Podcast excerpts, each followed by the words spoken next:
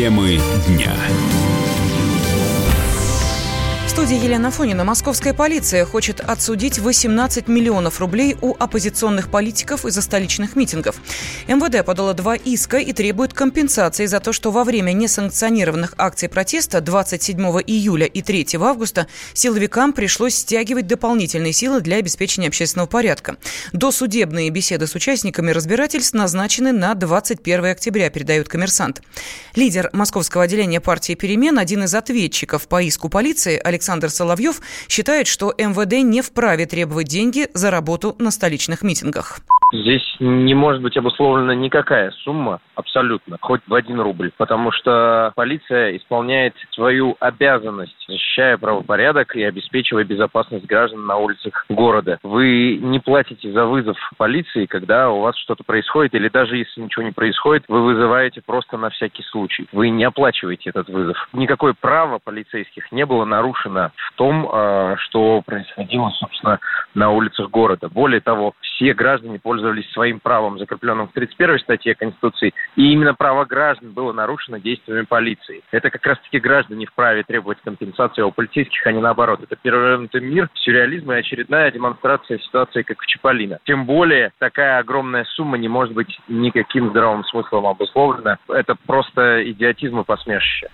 Адвокат, бывший сотрудник спецподразделения МВД Вадим Лялин, не согласен с позицией Александра Соловьева. Нужно четко разделять разовые совершенные преступления и постоянные провокации, которые были на митингах, убежден Лялин. По поводу суммы, я не думаю, что она там как-то сильно завышена, потому что доставить достаточно большую группу народа, плюс оплата, там, скорее всего, это были выходные дни, насколько я помню, там, да, нерабочие дни, там, дополнительные, там, сотрудникам полиции, это, конечно, проблема, и это деньги. Поэтому я думаю, что вряд ли сумму будут завышать, потому что, скорее всего, навальнята будут там биться за каждый рубль, пытаясь его там отсудить и требуя обоснования этого рубля. Здесь я вряд ли думаю, что как-то завышено. Не надо путать совершенное преступление, прям вот разовое там, да, и постоянные провокации несогласованных митингов. Это разные вещи. Не надо перегибать из крайности в крайность. Поэтому я думаю, что такого, конечно, не будет. Это не станет прецедентом. То, что касается обоснования, я считаю, что это правильная мера, в том числе дополнительная. Да, пусть платят за то, что раскачивает народ и создает такие проблемы государства. 27 июля и 3 августа в центре Москвы прошли несогласованные акции в поддержку незарегистрированных кандидатов на выборы в Мосгордуму. На митингах задержали больше 1000 человек. Следственный комитет возбудил уголовное дело о массовых беспорядках 27 июля. По нему проходили больше 10 человек. 1 октября Коптевский суд взыскал с 8 оппозиционеров почти 3,5 миллиона рублей в пользу службы автомобильной дороги за вытоптанные газоны. Это произошло 27 июля. 2 октября Тушинский суд взыскал с оппозиции почти 250 тысяч рублей в пользу владельца магазина и ресторана «Армения» на Тверской. Также был удовлетворен иск московского метрополитена на 54 тысячи рублей. Минэкономразвития объяснила увеличение налогов на малый бизнес. В ведомстве отметили, что вопрос заморозки условий для предпринимателей на текущем уровне поднимался, но его не поддержали в Минфине. Рост налогов в следующем году может составить почти 5%. Это самое большое повышение за последние несколько лет. Изменения коснутся единого налога на вмененный доход, торгового сбора и патентов.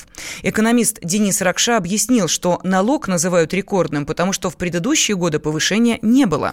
Ну, вообще, это ежегодное повышение на величину индекс-дефлятора, ну, там по формуле рассчитывается. В общем, это связано на основе инфляции. Рекордным оно, наверное, считается потому, что в 2016 и 2017, по-моему, годах был мораторий на повышение этих налогов, и, соответственно, их из-за этого не повышали. Это дело абсолютно нормальное. Конечно, скажется на потребителях, как и любое повышение налогов и неналоговых платежей, потому что в конечном итоге за все платит потребитель, так или иначе. Понятно, что бизнес никогда не бывает счастлив, когда ему повышают налоги. У нас индексируются практически все социальные выплаты, пенсии, там, социальные пособия, величина прожиточного минимума. Точно так же индексируются и вот эти вот налоговые платежи. В прошлом году в России открылось почти 300 тысяч компаний, при этом прекратили свою деятельность в 2 раза больше предпринимателей. Российские торговые сети могут освободить от налога на прибыль. С таким предложением выступила Ассоциация компаний Розничной торговли. По инициативе Аккорда выплачивать НДС не будут те ритейлеры, которые согласятся передавать продовольственные товары с истекающим сроком годности на благотворительные цели. Сейчас сети вынуждены платить налог на прибыль 20% и НДС даже при благотворительной деятельности. Проблема в том, что нет механизма для смягчения налогового обложения, считают в ассоциации. Из-за просрочки в год теряется около 6% розничного товарооборота. Четверть из них приходится на торты, молочную продукцию, колбасу, мясные деликатесы и бакалею. 30% на мясо, рыбу и птицу, 45% на фрукты и овощи. Доцент Тимирязевской сельхозакадемии Игорь Абакумов считает, что идея освободить торговые сети от уплаты НДС аморальна.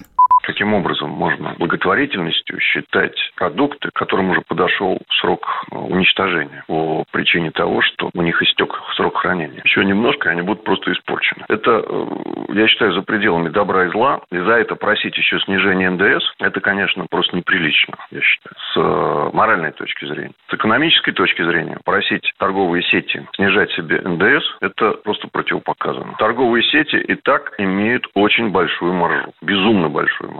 Иногда до 200%, до 300%. Это подтверждено уже в судах. Это не просто мое какое-то умозаключение, это в судах подтверждено. В частности, Эльвира Гурбаш, глава компании «Мартабель», провела ряд уже судебных процессов, где в судах было доказано, что торговые сети получают очень большую маржу, заставляя товаропроизводителей за бесценок отдавать им продовольствие. Колбасу, сыр и так далее, и так далее, и так далее. То есть торговые сети в свое время создавались для того, чтобы ускорить дистрибуцию западного продовольствия, когда были голодные времена в начале 90-х годов. Они свою функцию выполнили, наполняемость продовольственных рынков резко возросла, но российское правительство, их эта ситуация устраивала, и они пропустили момент, когда торговые сети захватили весь продовольственный рынок. Они начали ставить условия, какое продовольствие нужно, какое продовольствие не нужно. Так что просить торговым сетям снизить им еще и НДС, это просто аморально. По сообщениям СМИ, инициативу об освобождении торговых сетей от налога на прибыль и НДС в случае передачи продуктов на благотворительность уже поддержали в Госдуме. Можно уйти в большую политику, но большой спорт пойдет вместе с тобой. Чемпион мира в тяжелом весе.